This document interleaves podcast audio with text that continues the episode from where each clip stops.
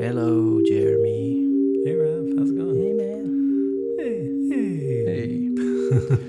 Hey. hey. Um, yeah. What's going on? Starting off timid today. Um, yeah, I don't know. It's very bright here in uh, Calgary. Yeah, you just uh, snowfall. you just showed me with your view. yeah, I'm watching a little uh, little bird pecking at pine cones in the snow right now.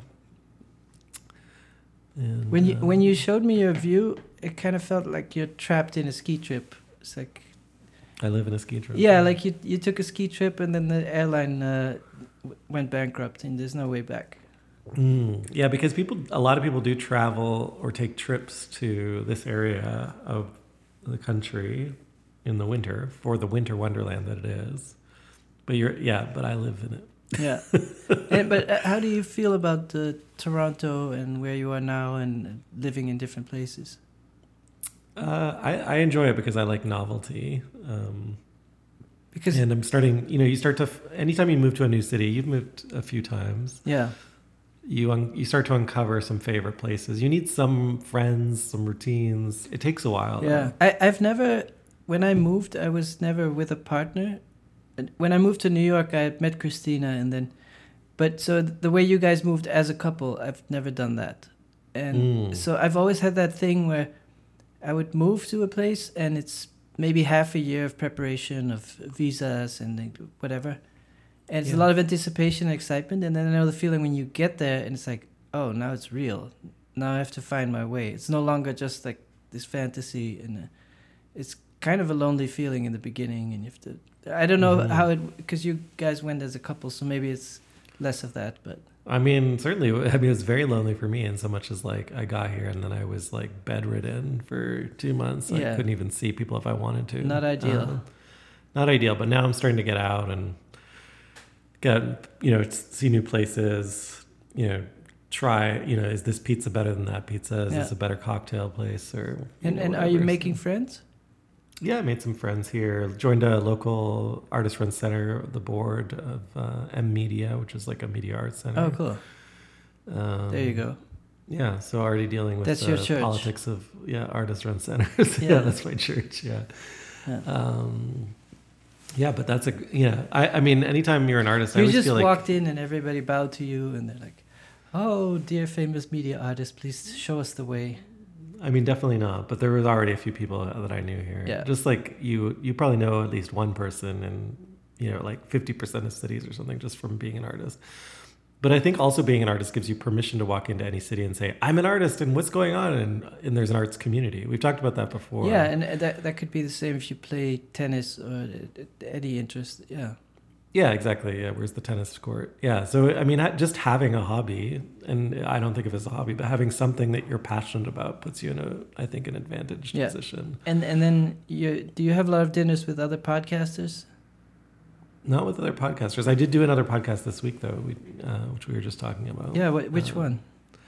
It was like a UXR podcast, Oh, okay. UX rundown, UXR rundown or something. Um, but uh, you know, like user research, very different from this, but my Yeah. day job.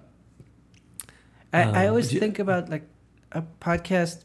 We we set it up a certain way, and we record with Skype. We each have a mic. Blah blah blah. Mhm. We don't do much social media specifically. Nothing specific to the podcast. yeah, All we do is like, hey, here's a new episode. But other podcasts are like they have a YouTube channel as well, and they put clips of of the highlights on Instagram as a story and etc. yeah. And I think nowadays there's a lot of services where it spits out all the social media assets with highlights, and maybe the AI is like, oh, this was an interesting bit you should share. And Yeah, that's the that's definitely what everyone's building into their products. Yeah. either they have it or they're planning it, but because but then, it, of, um, yeah, I I, yeah. I mean, this is an ongoing thing that I always think about. Is like, is it great to not worry about that stuff and just keep plowing ahead with the the work itself, or you know what I mean? Yes, I do. I mean, the if you build it, will they come? Question is a common one. Yeah, Personally, like as an artist and then working as a, in software, it's a bit of both. Like if if you don't build something of any value, or if you don't focus on the quality or consistency, as we know with this podcast. Like if we don't do it consistently, you know, we lose an audience. So But consistency seemed to really pay off if, when we did it. I believe week. in continuous improvement, right? Kaizen, which means literally in Japanese, change is good. Yeah, yeah. Um, and I think change meaning like a little bit better each time or a little bit different experimentation continuously that's my personal But it- philosophy on life. I mean, the, but- the the thing I talked about with you is that I would have imagined if uh, Andy Warhol had done a podcast, it would be the laziest execution. Mhm. Uh, this the same way you know his uh, screenies where he would just take an eight millimeter piece of film, which was yeah. whatever eight to twelve minutes, and just turn it on Mhm. and leave, and let the person just hang out with the camera. Yeah. So it's very raw and it's not mainstream and all that stuff. It's a. I thought it would be fun to do a podcast that's all just phone conversations with people and like, hey, what's up, Yeah. da da da. But It's when I, when I hear people on other podcasts being interviewed on the phone, I, it's very hard to keep your attention. hmm I mean, the quality matters. Uh, Well, it's, it it like to me, I zone out when the quality is too high and when the quality is too low. Like mm, I don't know. Like there are those podcasts that are very edited, and then they have guests over the phone, but they edit them with maybe a musical instrument to distract a bit, but uh, how bad Mhm. the quality is, and and cutting, and and then we sp- so you have like a voiceover sort of interjecting, da da da. When it's too edited, I zone out or tune out or whatever you Mm. call it. I feel like though, like you know, if you take like um, television for example, HBO made a name for itself over, out of like improving on the quality of daytime Yeah, television uh, uh. as an evening, almost movie going experience, right? Because there was a huge production gap between movies and television, and then HBO was like, what if we closed that gap slightly and charged a premium for it? yeah. And now that's Yeah. kind of like the standard television model, right? Um, unless you're Netflix and you're just interested in churning out food game shows, like 25 different dating shows. Yeah. Yeah, I don't know what Netflix is doing on that front, by the way. It just seems like totally counterintuitive to um, to what people are asking for or looking for, And- and- whatever. When you were bedridden, did you listen to podcasts? Um, yeah, what I, that's all I did basically. Podcasts and audiobooks, like Audible. And and which Uh, podcasts? Like some of the ones that would cheer me up were like there's one called Smartless I think I've mentioned before. There, but then I would listen. I, I've always loved 99% Invisible. It's like a design podcast. Um, uh, Pivot because I like business. You and I both listen to that one. Yeah, Um, but Pivot is an example where the, the sound quality is adequate but not too produced. So it's still they interrupt each other. You hear them doubting when they're making a sentence. It, Yeah, you know, like it- Smartless is the same way. if Actually. if you Mhm. cut it up too far, then it feels scripted or artificial. And, yeah, Yeah, I mean, 95% Invisible is like the one polished one. I used to like those ones like This American Life, all these polished ones, but over time, I prefer conversational. Yeah. but a Pivot uh, and some other podcasts, and then I would subscribe to Kara Swisher's podcast, and then to Mm. Scott Galloway's, and before you know it, it was like every morning I was listening to them. hmm and it's very repetitive. They're like, these Yeah, companies the are bad. They're merging. They're, they're monopolies. They should be broken up. Da da da. Uh, Elon Musk is a bad guy. Da da da. And They call like, that a platform. It- Like that's their platform. yeah, right? which is fine, but once every two weeks is probably enough, and every more than that is just repetition. And so Yeah. I tried to tune it out, and I unsubscribed to everything, so my mornings were a bit quieter. Mm. And I would listen to music instead, and I was like, "Oh, this is better for my brain." And then Yeah. And then I caved. I'm like a little bored this morning. Let's listen to an episode. yeah, Uh, I like listening to books though because then you get like um, Yeah. usually it's like eight hours. that's probably better and- for your brain. and it's yeah and there's a little bit more there um, and different points of view but um, yeah it's interesting because like you're right those podcasts are repetitive for the sake of like Did you hear what Elon said? Oh my god. yeah yeah it's true they never change Yeah. um, yeah yeah i don't know i mean but you know in, t- in terms of today's topic do you want, it, it does kind of beg the question like do they even enjoy like record like why are they exactly. even doing it Yeah, yeah, You know? yeah. I mean, it, I think there are very easy media tricks where you create scandal and excitement and panic and uh, Mm. and it, maybe one of the strategies is you create fear and then offer a solution. Hmm. Yeah, I mean that's like the the conservative talk radio, and you could probably actually find the same thing in liberal talk radio too. I'm sure. Like, yeah, yeah, yeah. yeah, like okay. Can you believe what the these in the evil companies are doing? But Mhm. why don't you follow me and I'll help you? Again, I would say that's like a platform, but that's borrowed from politics, right? Like that you would repeat yourself and start to define an enemy, and and it came from branding too, right? The concept of a challenger Yeah, so brand. who is our enemy? this. Yeah, so challenger brand strategy But starts what's with deciding platform? on who's the enemy. Yeah, and then you build a platform against the enemy. What's our platform? You and I. Yeah. Well, this is the thing I was about to say. Like, we're not that much different. We kind of repeat ourselves. Yeah. Uh, for anyone. Well, that's I started to worry, but when I was listening to Pivoted, I got annoyed that they're always talking about the same stuff. Here's my my point of view. If we're doing anything well, uh, would be that you have slowly come toward me, and I've slowly come towards you. And eventually, though, that if we were to become the same, it would be very boring because uh, we would just say the same thing, Yeah. you know, back and forth. Yeah. So, But what if we have we- different what if we- Go towards each other and then pass each other, and we switch. Ooh, yeah. I think that's happened a few times Yeah. where I've like, I, I won't say when, but where I'm like, wait a second, I just, I think I just made Raphael's argument for it. How did that I happen? know. I know.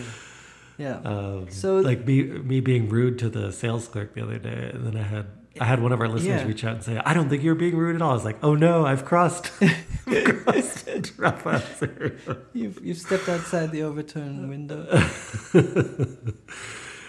Anyway, um, yeah. So th- this week's topic is uh, well, it came in from a yeah. But did a listener send it? It was a listener question, wasn't It it? was a question from Jesper Norbeck, and I think uh, we've heard from them before that, that there was a field recording and maybe another question. I can't remember exactly. Mm-hmm. But this question was the topic of fun and talking about fun and how do you make sure you don't get bored in your own work? Is fun important? Yes or no? Questions like that.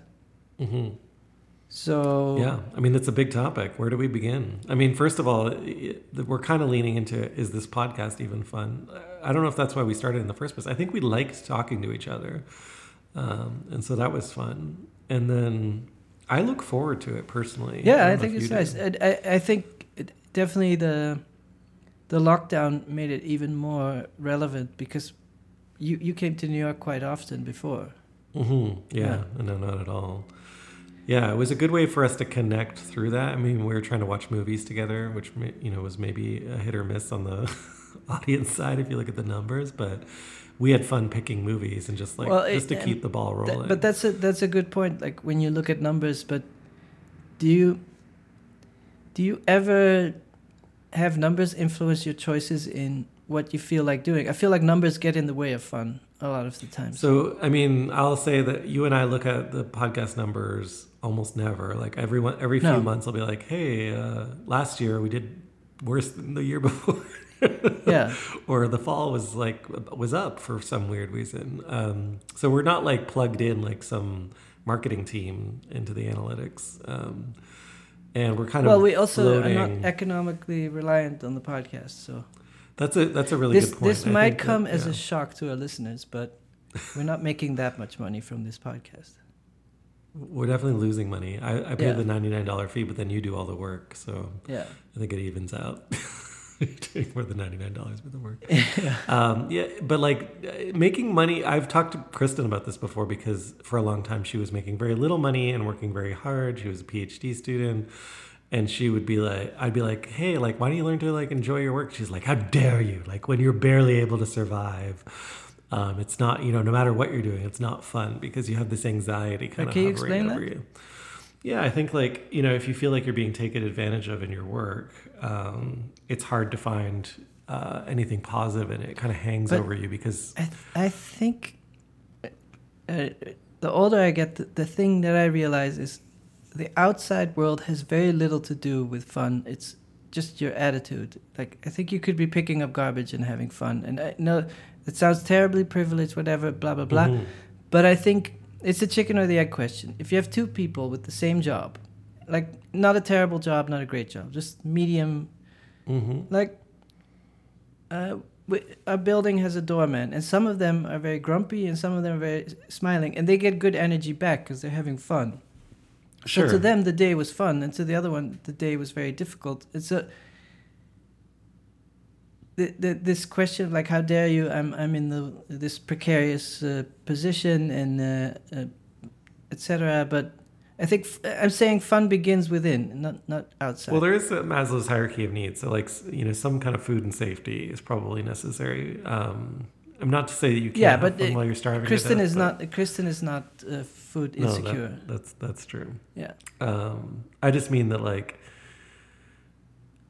if you're struggling, it can be hard to see the the positive. And, and obviously, like I work in tech, and so if we were to reframe it in tech, like people earn like very good incomes and can sometimes be miserable. Um, well it, that. it, it, i'm Yeah. just it, it's very hard for me to say anything uh, without maybe people being annoyed that i'm privileged whatever but it seems Mm. like i had more fun when there was less money well, you were also younger, Yeah, which is like. But there's this there's weird thing where there's less responsibility, there's less money, and you might be poor, but you're a student, so everybody's poor, and it's okay, and everybody's like, let's go and have a good time.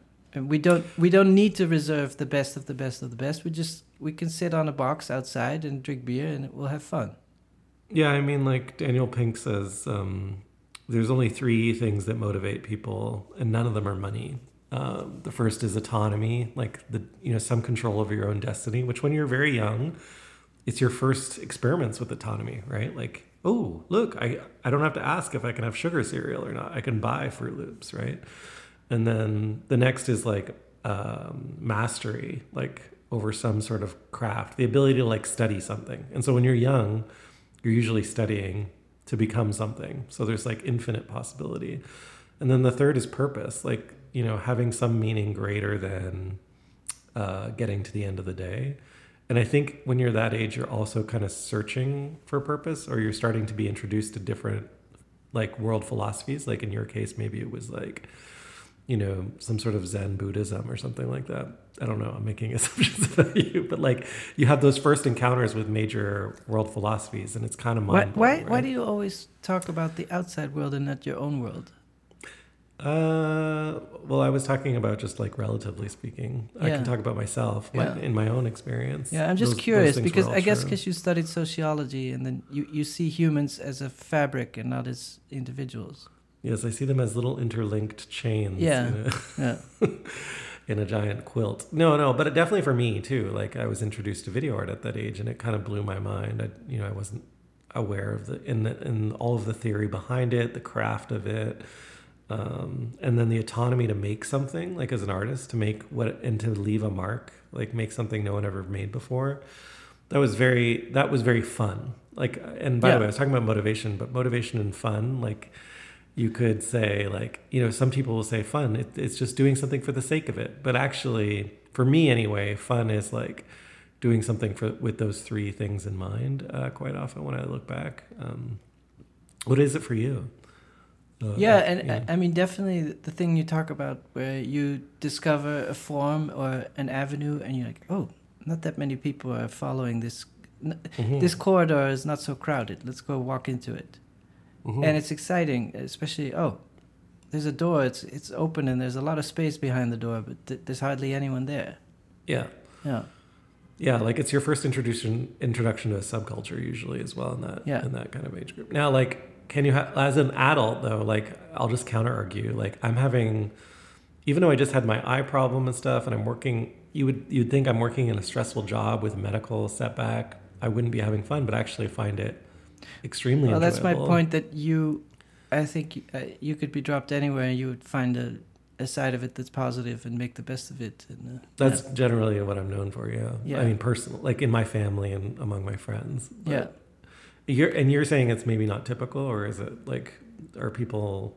I don't know, but it's it, it, uh, to the question of like, is fun important? It, I think it comes from within. That's my point. Mm. Someone shared recently um, uh, this story of the Zen gardener. Have you ever heard of this before? Uh, like, it's a it's a story of this this this like uh, I guess a gardener or farmer, and he's in Japan or whatever, and like some something bad happens to him, and and the villagers pass by and they're like, "Oh, you're so unlucky," and he says like.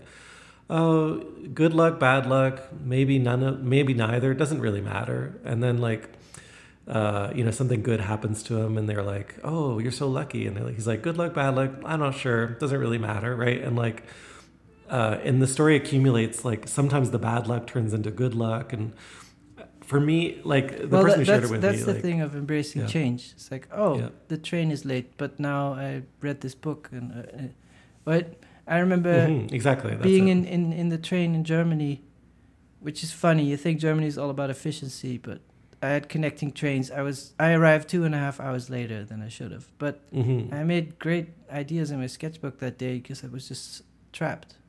yeah. Yeah. Yeah, I can remember um, my parents would come back from trips when I was young, like travel, and I'd be like, "Oh, how much fun did you have?" And all they would do for the next like hours complain about, well, the cab was delayed and the Yeah. flight had this terrible food. And I was like, "Did you have changes. any fun on this trip?" Yeah. Um, No, I, I was so remember my, my stepfather, maybe two years ago, he flew with Ryanair, which you should know better at that age. right. Yeah. And so that uh, he couldn't resist the deal. The ticket was so cheap. So they go there, and his he's always proud proud that he uh, has very little luggage. So his luggage is uh, small carry on, and they're like, well. It seems it's 800 grams overweight. You have to charge you 25 euros. And so he had to pay. He talked about it for four months, like, continuously. what an injustice, and these companies, and da da da da. Yeah. And he's definitely not in a spot where that amount of money is meaningful. hmm I mean, one of the most fun flights I've ever taken is a Ryanair. Flight. Oh, there you go. you. Well, that's Because I love that pe- they just like there's no dude. seat assigned seats. It's like Yeah. bum rush. You just like rush the plane. it's like a mosh pit. yeah, it's like a party. And then like everyone on the plane was just like they were teenagers basically, like and they had been partying in Berlin, so they had all their like dance cl- clothes on, like their party clothes, and Yeah, I don't know. yeah. I thought it was funny, but um, But I it- find a lot of things funny. One one of the things with art making and fun is that um, it seems that the way art is taught and the way curation works and the way Mm. institutions work is very conversational and it's a lot of decision trees and so fun is not the core mission of the museum and so Mhm. everything from that down is is passed on and there's a certain attitude and expectation of art making so you're not taught like okay if you talk to a curator wear a clown's nose uh, bring some sound effects because they love to laugh and this like Sounds like Paul McCarthy though. yeah yeah yeah I mean, But- the- but so yeah, the- within the- certain box. yeah, okay, but the, right? the tone of art and critiquing, group critique, all these things at art schools. Yeah, it's like we were talking about last week. Like uh, funny or humorous artwork kind of gets put in a box Yeah. um, of like not serious. Well, it's a taboo, yeah. Yeah, I think it has something to do with art having low self esteem as a just as a Yeah. category in Yeah. the world, um, and But always the- having to prove no, itself the- as valuable. There is one argument is that um, comedy doesn't age well often. So jokes Mhm. 10 years later are not that funny. So if the work is purely funny and there's uh, no timelessness to it, art is on a longer timeline. So that's an argument against uh, art that just has a punchline and once you get it, you're done. And, and, Mhm. and so that I do understand, but the fun aspect of like a child making a drawing and it's like, why did you put sparkles on your drawing? Because they Mhm. sparkle. It's great. I love sparkles. Mhm. And then in art school, you're taught to say, but why? But why? But why? But why? Well, because the sparkles represent the tears of humanity. Da da da da. and so Yeah, fun you like you joy have to add, or joy you for have joy's to sake. y- you learn about justification so you, you have an impulse and i might call that the fun part that it's just your interest your your your being has an interest and you're trying to follow that that interest and it's at the subconscious level Mhm. but then you're taught to justify everything to defend yourself yeah. and i think being free means that you feel free that you don't have to do that that you are just like a child and you say this is where my head was going i'm not in control and i'm just going to follow it and I mean, I think ironically, that's like uh, if you look at like artists like Pipilotti Rist, they've been celebrated for that free spiritedness. Right? Yeah, Like- but it takes a lot of time and confidence to get there. Mhm. But it's Right, a chicken or the egg question because maybe she was always that way and people accepted it because it was intoxicating. And Mhm. most other people feel defensive. They're like, well, I made paintings of flowers, but I know flowers are kind of naive, so I, I learned to say all these things around it. And maybe. Well, I think one of the challenging things is like when as you, when you're younger, like, and I think it's there's a bit of ageism built into the expectations, and maybe it's not intentional, but it's structural. But like among young artists, we look for that like freedom and joy, and then as artists age, it's like, okay, tell us the grim story about how you Yeah. you survived this difficult setback. Um, and so, like you know, youth and beauty and joy Yeah, yeah, and fun. It's all kind of like Well- you know, Virgin Mobile presents, um, and That- then later, Yeah, it, it goes back to a previous episode about NFTs because if you allow fun and spontaneous, then anyone on DeviantArt, it- they're like, "What's your press release?" And it's like, "Fun," and fuck everything else. Mhm. And so then there's no realm of discussion. It's it- it's just this personal interest of an artist, and then you get to the hobby sphere where everybody's just having fun, and you Mhm. want to distinguish yourself. You're like, "I'm a professional. I'm not a hobbyist."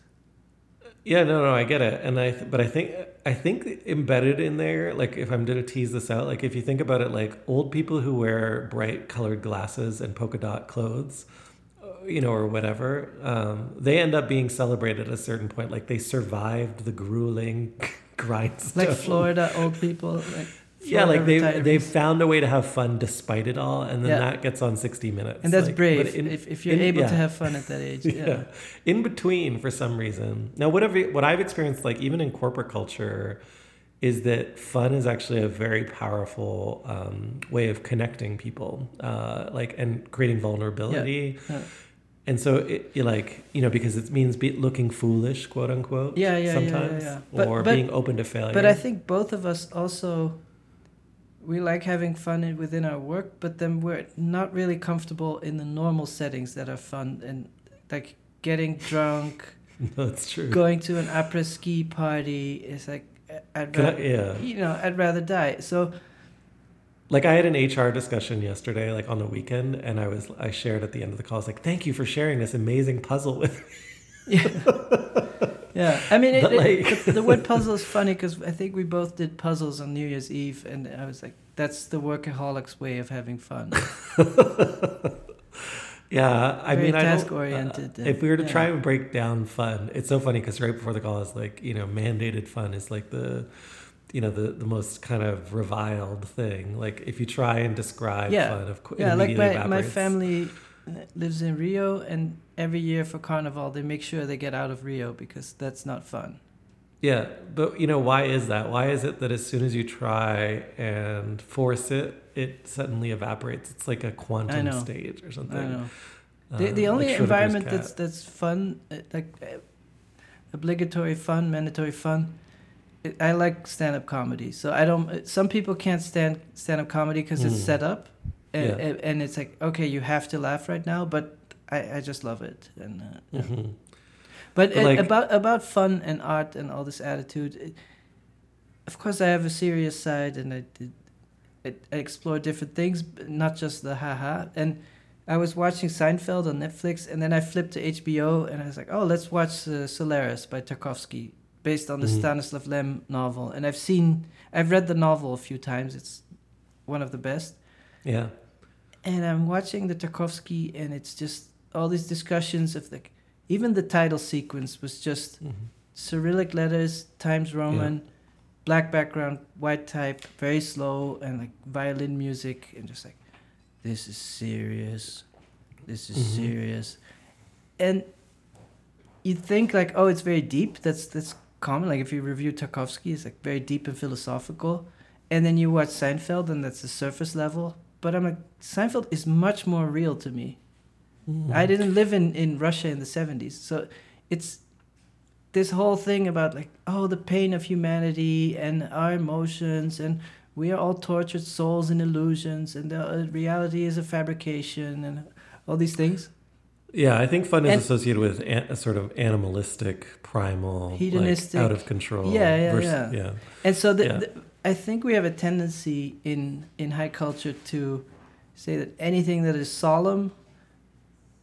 If you th- Yeah, that's if you how think, you get your Academy Award, right? Yeah, yeah, yeah. You don't get the Academy Award for Zoolander. By the way, I saw a great movie last night, but definitely the most solemn movie you could possibly watch um, by Sarah Polley called "Women Women Talking." I went out to the movies for the first time here in Calgary, Oh, but How really, was it's about these Mennonite Mennonite women that were like raped en masse in. Um, and it's an allegory, but it's based on a true story in Yeah. Bolivia or whatever. And and then it's them kind of talking about how, what should they stay or should they go, and then the the process of talking through like building a new society or leaving the society you're in. I mean, it's a really good movie, yeah. But the most solemn content. Now that said, that the reason I said, bring it up is that there's throughout it there's peppered fun. They actually uh, break down laughing, and then at one point there's a really biting remark I just want to share, which is one of the characters says to the other, I've often thought that laughter is very close. I if people didn't hesitate to cry, that laughter and s- sobering, like sadness, like like just raw emotional tears, are not far apart. hmm Yeah, yeah. It's kind of involuntary. Both. Yeah, You can't fake yeah. it. Yeah. But it's more acceptable to laugh than to cry publicly, and so we often. But in art school, it's not acceptable. mm, to laugh. Yeah, the the art world has a specific kind of humor that is like socialite rich people laughing style. yeah. Yeah. Oh, so good to Yeah. see you. yeah. Oh, darling. Yeah. Yes. But that's the yeah, like the outlandish, you know, fashionista that comes in with a big hat on. Oh, it's Yeah. Peter again with his large hat. Oh, it's fabulous. Yeah. What a twist! yeah. I've definitely yeah, been in those situations. I mean, I've always made fun work, and even when I've made serious work, I try and make it fun. Yeah. Like I have a work right now up that's about, and you do the same. I have work up right now about um, white privilege and capitalism. Yeah, but it's intentional. I do that It's all the time. intentionally. That's my- it's that's intentionally. But yeah, that's your brand, right? Yeah. But I did it as a series of Snapchat filters because I thought it'd be more fun. Yeah. But no, it- to to yeah. me, fun is um, making work is not necessarily fun. It's when I sit down to sketch, I don't call that fun. It's fun when you discover something, but it might take a week, and it's kind of uh, dreadful or like not scary, but it's definitely not fun. Like, oh, let's go down this water slide type of fun. Like, Mhm. it's different. It's more. There's a Well, your water slide example is interesting because that's like that doesn't sound fun to me. Like, because a physical risk uh, Uh, at this point. I, I love water slides, but sounds yeah. dangerous. Yeah. Dangerous to my eye. Well, or a tasting menu at a restaurant that you've been wanting to try, whatever. That that type of fun that there's no pressure, and like creation, there's always a pressure of like, oh, will I Mm. find a good idea this week, or am I a piece of shit? Like that that discussion that everybody has when they're working. And you usually lose that battle, and it's like you're a piece of shit, right? no, I, a lot usually of people- find something. but But, but a lot of people, I think, end up choosing the the latter. It's yeah, yeah, yeah, yeah, yeah. And so that's a huge that's risk not fun. But week, the yeah. the point I'm making is that to me, fun was always the autonomy of creating things on the internet and just having way less pressure than in other forms. yeah, yeah. For me and that personally, that to me, too- so the fun is not that everything you explore all the time is so much fun, like smoking weed or whatever that you want to do. It's a different thing, but just this feeling like, oh, I have this zone where I can do whatever I want. That is a fun thing. But someone shared with me recently, like, and I was and I was trying to channel a team on, on something at work, which which was like, um, if it's not exciting, it's not going to be fun. And then you have to ask yourself, okay, well, what's excitement, and why is that Yeah. true? And you know what I've noticed is a lot of times people will be like, well, they even if I did, if it was if it was fun, it, a I would be accused of like Yeah. not being serious, and well, b exciting like, is a great word Yeah. because exciting can be scary, but it's still fun. mhm. And so that it's not a guarantee that it'll be fun, but there's a high chance of fun.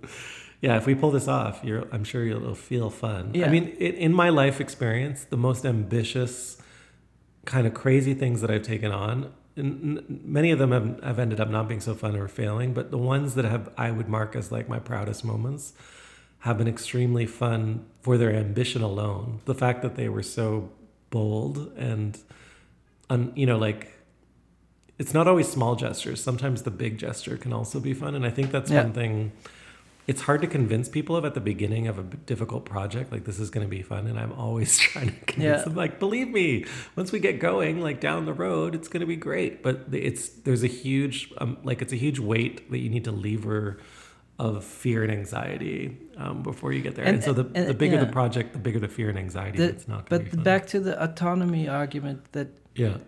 on the internet I would put websites not having any expectation, it just had fun making them. But Yeah. then some people would respond to some works more than others and the difference between what I thought was exciting and what the audience thinks was exciting could be very different. And that's really fun too, seeing the response of the work and why does one work resonate more with, with people than another one and all I mean, just looking at that- you from the outside, like Yeah. over the last couple of years, especially, you seem to me as just your friend, as if you're having more fun than you did in the years before Yeah, that. yeah, yeah, Um, yeah. Yeah. And it, to me, it seems like you're experimenting more. You're willing to break rules, you know, that you would have otherwise held sacred. Um, and I don't know why that makes it appear. And you also just seem more positive about like, well, I'm going to try this today or this this week, and we're not sure if it's going to yeah, work out. yeah, because really things have been working out pretty well. So I guess then You're on a roll. Yeah, Yeah.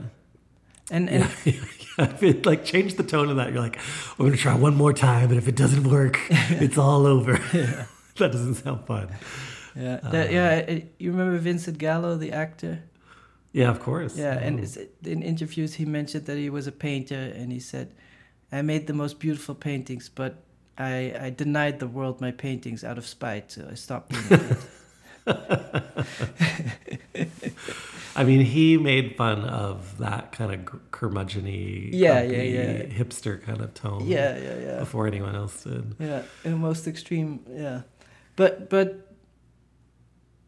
yeah, I I think uh, th- the key thing about fun is is that art making is is um, you're making something nobody's really asking you to make, and so if you're not having fun, it's very hard to keep going. Like I think. If you're having fun, you'll keep going even if it doesn't do well, because it's just, oh yeah, I could watch a movie or make this thing. But if it, Yeah. if you're not having fun, I mean, I just think that there needs there's a certain amount of over time maybe trust or safety that needs to be assured that for you to take some of the risks that you would otherwise associate with fun. Like when we go back to that youthful fun and it's because you're not aware of what could go wrong and so you know yeah, and also in the beginning, like let's say you, you start a website and uh, yeah or, or an Instagram account and you've had zero followers and then you get three followers. It's a great feeling. But Mhm. if you have one million followers and you get three extra f- followers, you don't even notice. Yeah. Yeah. But I think even if you build like a team and it's about, you know, you're trying to build trust and like once the team is like, oh yeah, everyone here's got my back, it's like 10 times more fun because you're no longer afraid about, well, so and so's going to think yeah, this I and so is with that think one. that. Yeah. Well, I mean, it's, this is a team dynamic thing. That, Yeah, yeah. I mean, um, once you get a team, then it's like, oh, we have to make money.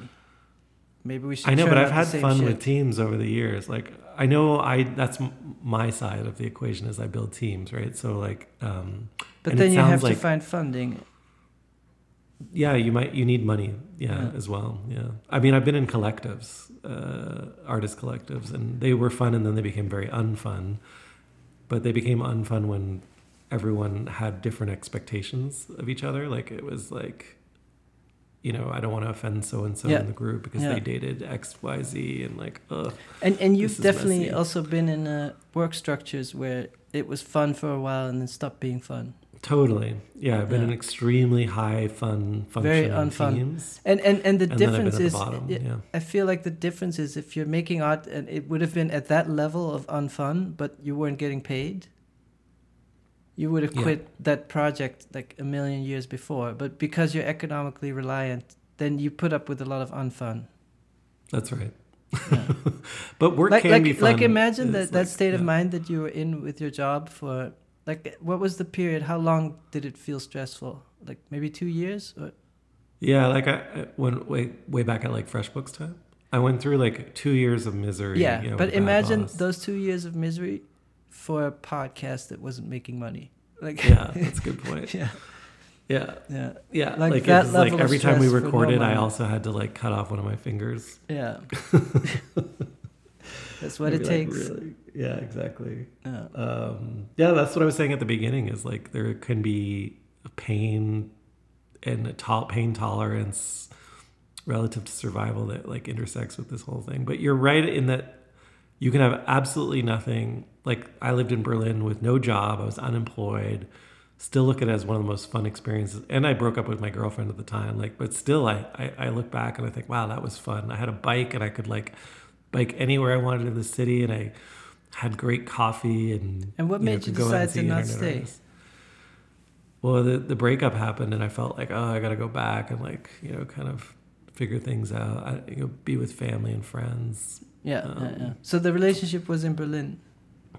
Yeah, it was actually that they were stud- they were doing their research in Berlin, but um, we lived in Toronto. I think that girlfriend now lives in Toronto as well. But Yeah, um, but I think it's anytime you move city, and this is why it's like when we started, I was like, I moved to Calgary. I actually was more excited than Kristen because I thought it was fun to have like a fresh, clean slate with no expectations. Like no More one knows who space. you are. Yeah, like I, you can reinvent yourself to a certain extent. Yeah. Like so, it's like a rebirth. yeah, yeah. yeah.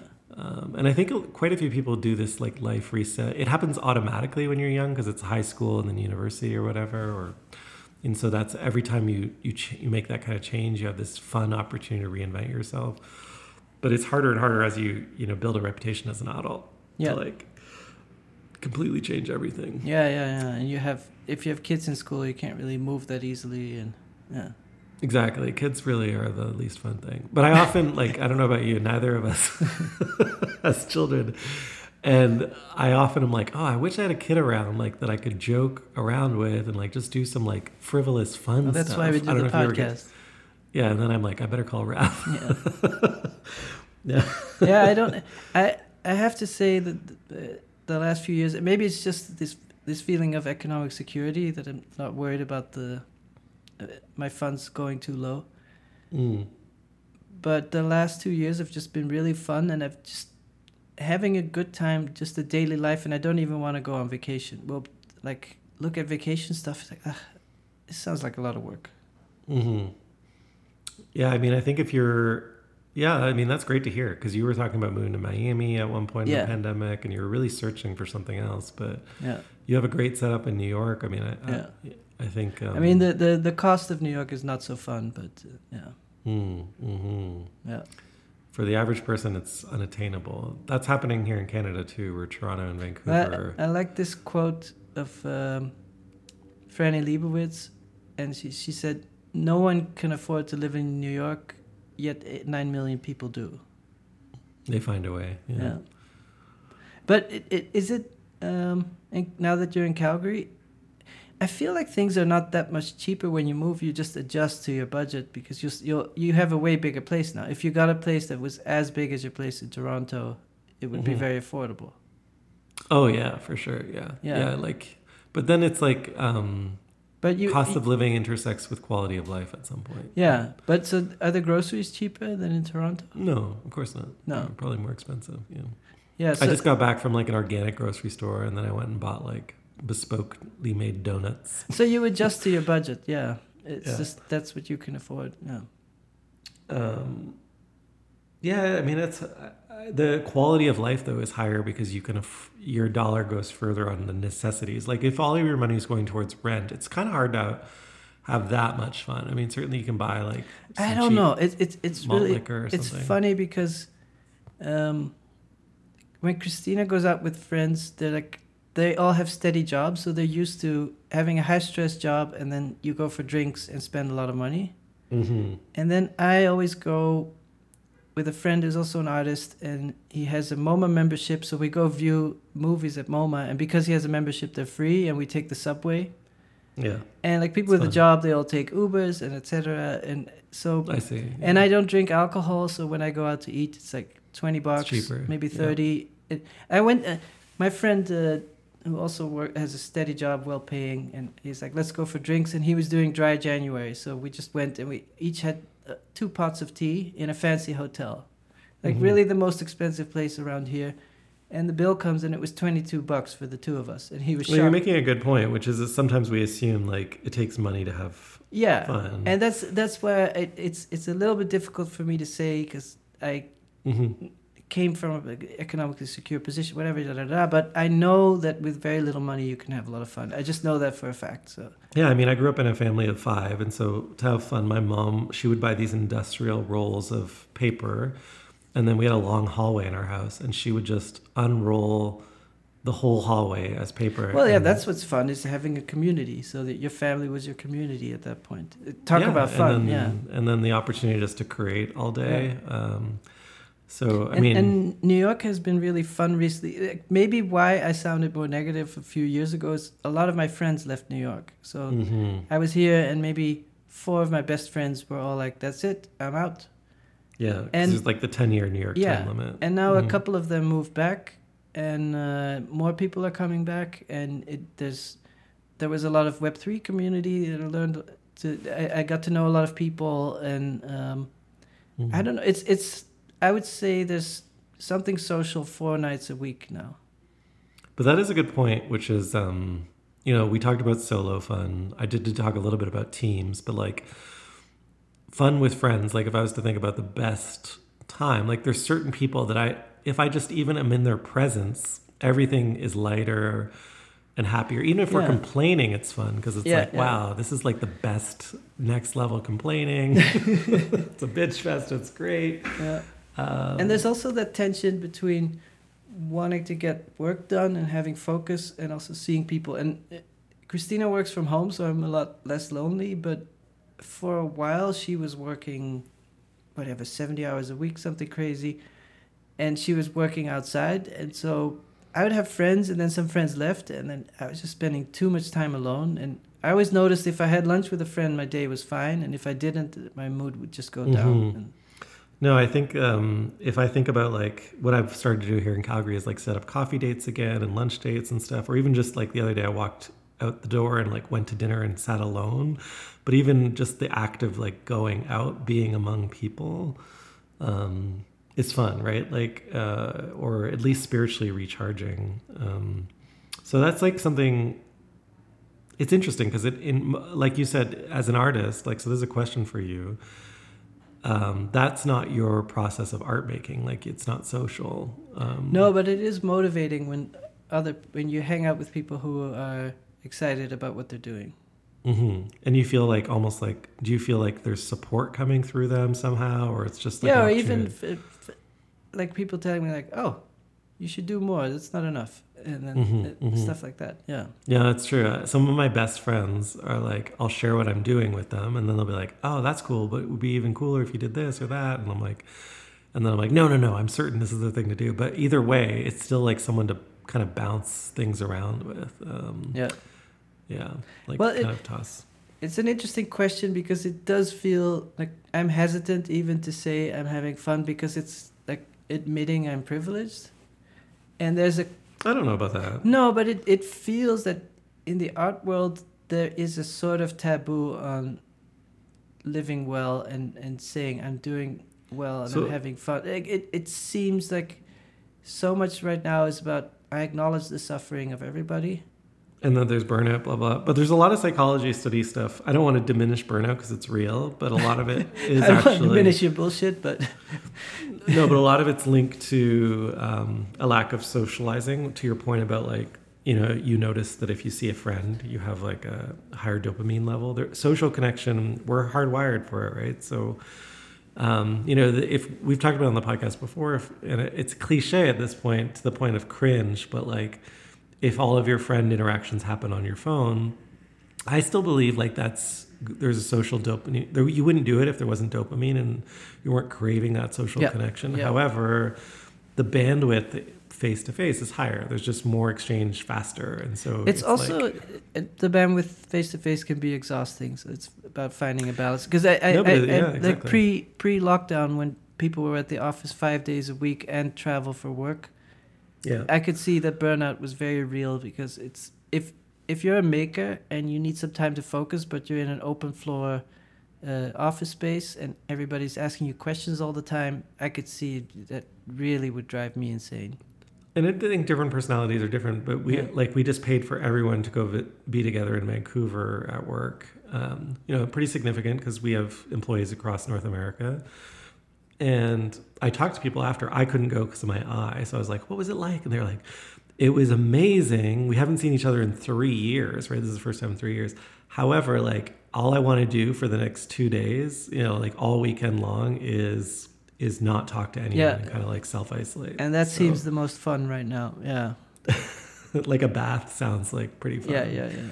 in that context but I, you know regardless there there is like there is science behind it there it's not like you're unique in that way and then there are some people that that don't respond well to this you know they're more introverted um, and it takes them more energy to have that connection it's not like the connections can't exist for those people but they might respond differently right and so um, you know, especially if someone's on the spectrum, they might actually, you know, it might be more joyful for them to work on a difficult problem alone.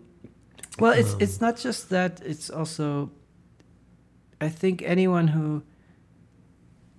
I, I don't know. I've ne- I've never worked with really big teams, but I feel like I know a lot of graphic designers and I know a lot of coders. It seems like most of them are more effective if they can have focus time for at least four hours a day.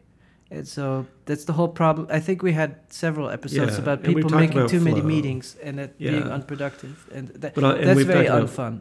Yeah, we've talked about flow on the podcast, Yeah. which is the heightened state of concentration that you get into creatively um, as a coder, as an artist. Well, that's a good point because it's fun, but it's it's the same way maybe oatmeal is good for you, but it's not something you crave all the time.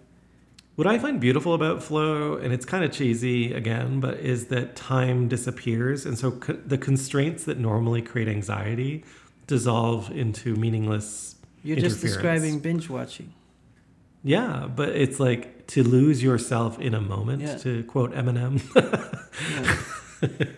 It's really is really fun and it's the but what i when i think of that i think oh that's the brain letting go of any uh, you know kind of anxiety or Yeah. adhd or ocd issues that are like interfering with its its well, you pleasure, stop right? I think that's Yeah. the thing. If it, it's too much questioning, at some point, it just drives you insane. And, and maybe Exactly. maybe having fun is e- editing later. Like Or- the editing yeah. can can go later. So once you turn off the editing function of your brain and start in the writing function, and then later you can.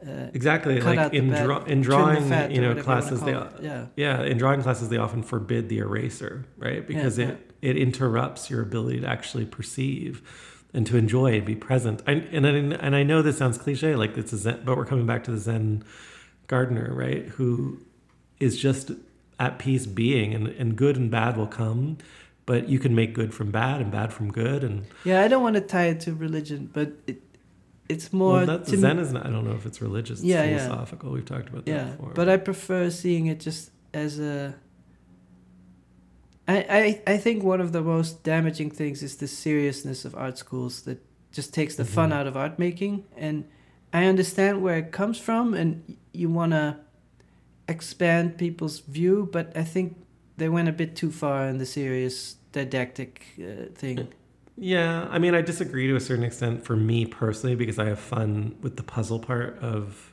creating like, you know, social artwork that's both fun and critical. Yeah, but I, th- I think my problem is that in that environment, um, it seems like in, in, in the academic art school environment, people are very insecure and they're insecure about their intelligence. And you Mhm. get into this intellectual like bodybuilding where you keep showing your muscles like look at how many books i read i'm so swole blah blah Mhm. blah look at my big brain and then if someone is like in the corner of the room like oh i'm just uh, drawing flowers be like oh you wimp you didn't even read any books Mm-hmm. No, I mean, it, it's true. When someone says, I don't Or- like or- reading, it usually it- triggers me. in dutch what teachers do is there's the diminutive form of a word uh, where you put je at the end of the word so Mhm. oh you made a little shapey you made a little form, form. oh you nice little colories you're playing with there yeah. and just by putting the the tje at the end of the word immediately just puts them at a lower uh, intellectual bar. Right. even though they It's might be doing something that the teacher's not even even able to do. But because the also, teacher's like, using um, words, and they're like, oh, Yeah, and simplicity often is you know harder to do than complexity, and so yeah, and it's not a matter of what's hard to do, but it's it's just matter of of, of this intellectual hierarchy and and authority of teachers, and like I will tell you the truth, I have the truth, and yeah. I mean that is already like the positionality of school is.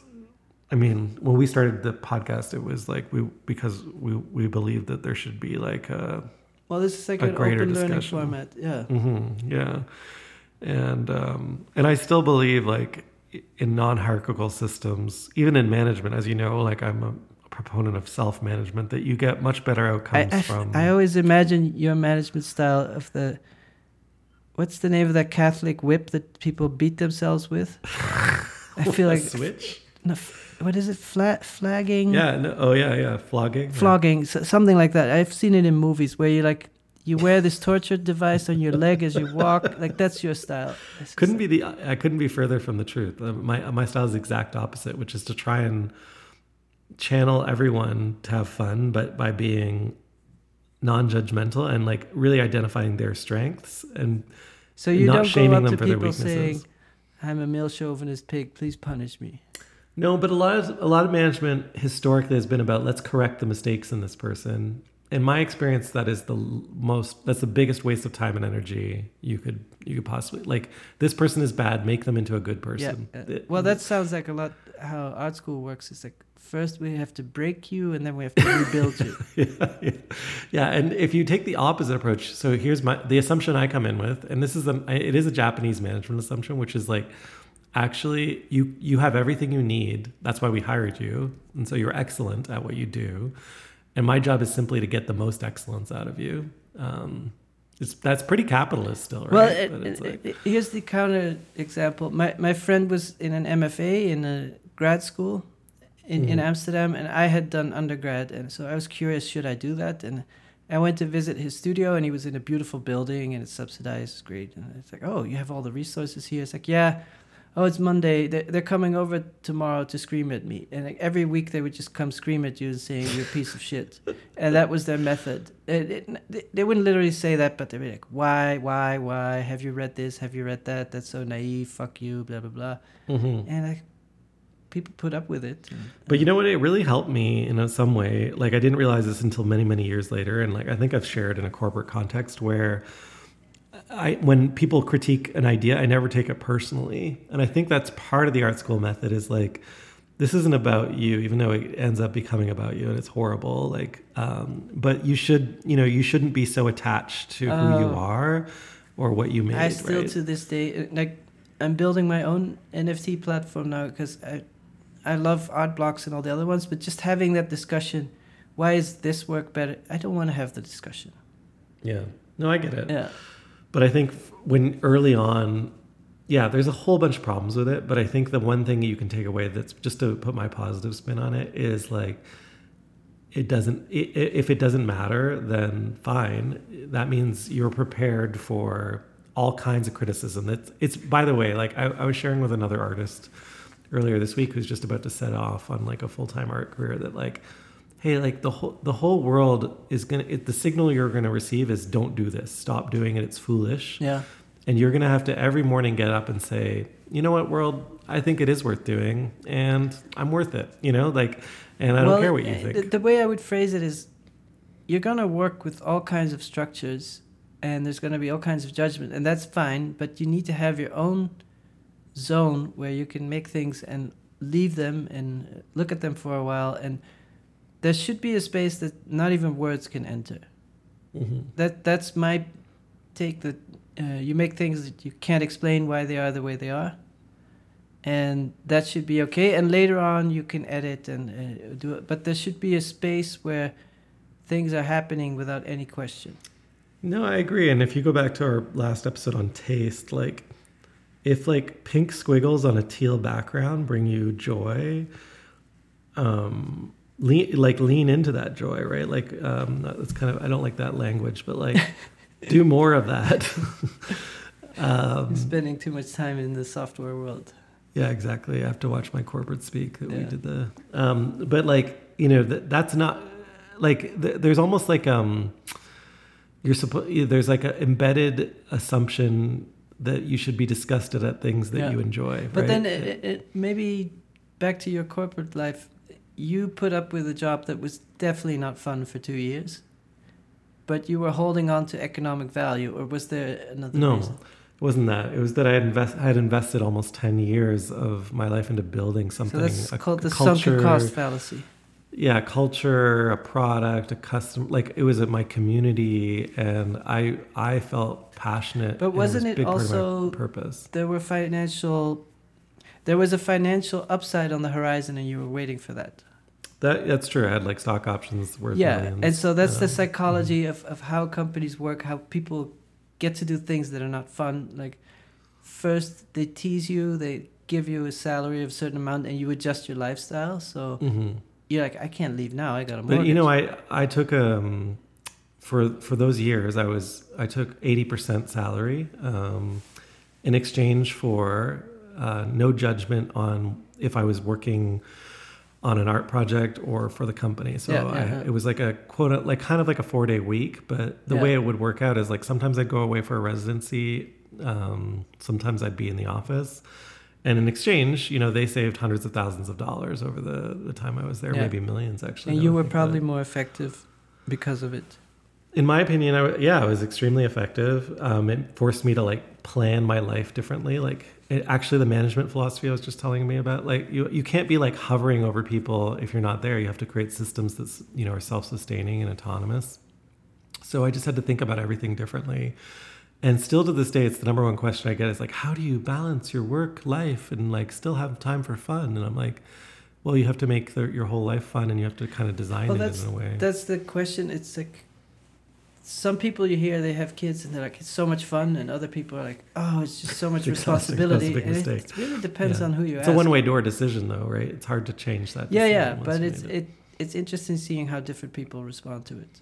hmm Yeah, and I've seen people, by the way, like you know, in corporate context that are, you would consider probably to be the least possible fun you could ever have, like talking about compliance and you know, or under crushing pressure or something like that. You know, losing millions of dollars, and honestly, they're like high fiving and having the time of their life. So Mhm. like, different people. That's why I, I was talking about the squiggles thing, like. Some people are actually having fun, and so you can't let what others are doing determine how you you know what drives your pleasure right like it has to come from within otherwise Yeah, that's my point. you might end up in a very difficult situation like you said like maybe you don't want to be in the suburbs with five kids or whatever and driving a minivan and, but for some people that's like oh, literally the most oh, fun you- thing they oh, can or imagine you're like you've made it. You you you you're an artist with a staff of twenty. You have a factory, and you're like, oh man, I wish I was in the suburbs.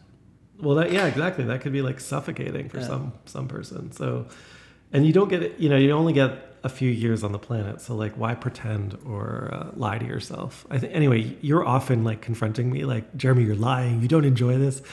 But i think actually through our conversations you and i have both become more self-assured in our decision making right? Like I actually do enjoy building teams in a corporate space where it's not my money I'm using to build like a team, it's someone else's. I love building software products. I love making art. I love sociology. To your point, I love talking Yeah. about people. Um, have you ever done this thing? It's like a corporate thing called Strengths Finder, though. It's like um, by Gallup, and it's like it helps you find your strengths, like what you're naturally you naturally enjoy. Hmm. Have you ever heard of it? No, never done it. Okay, maybe I'll send you a link, and you can. I think it's free to do your first one. Um, Okay. For our listeners, and then my top skill, if just so you, do you want to know what it is, or my strength? Yeah. My top strength. It's woo. What's woo? It's the ability to like build a relationship with someone else. Ass kissing? Um, Is wooing? no, no. I mean, woo, you might woo a partner. I mean, I guess you could kiss their ass if that's how they respond, but you figure out the way to convince them Hmm. to like you, basically. Yeah, Maybe it's sales. Like that in another I way. think so. Yeah. But either way, I know that that brings me joy. Yeah. So Yeah. Okay. Well, I think we've come to a conclusion, sort of. we, yeah, I, I don't know. Yeah. We we don't make any guarantees on the show. No, we don't. Otherwise, you get your money back. Yeah. You have a pretty You fun field zero record- back. You have a fun field recording though, I think, right? Uh, yeah, it's uh, the sound check for the black metal concert. It's it's a Canadian band with a female singer guitar player, uh, Sortilegia. I don't know how you pronounce it. And That's uh, Canadian for uh, sore leg, I think. yeah, exactly. Yeah, and uh, it means cozy in Canadian or whatever. But Does it? no, like hygge in uh, Yeah, Hygge yeah, yeah, Scandinavia. yeah. Um, yeah, but uh, thank you for listening, and uh, let's listen to the sound check. Thanks, everyone. Bye. Have fun.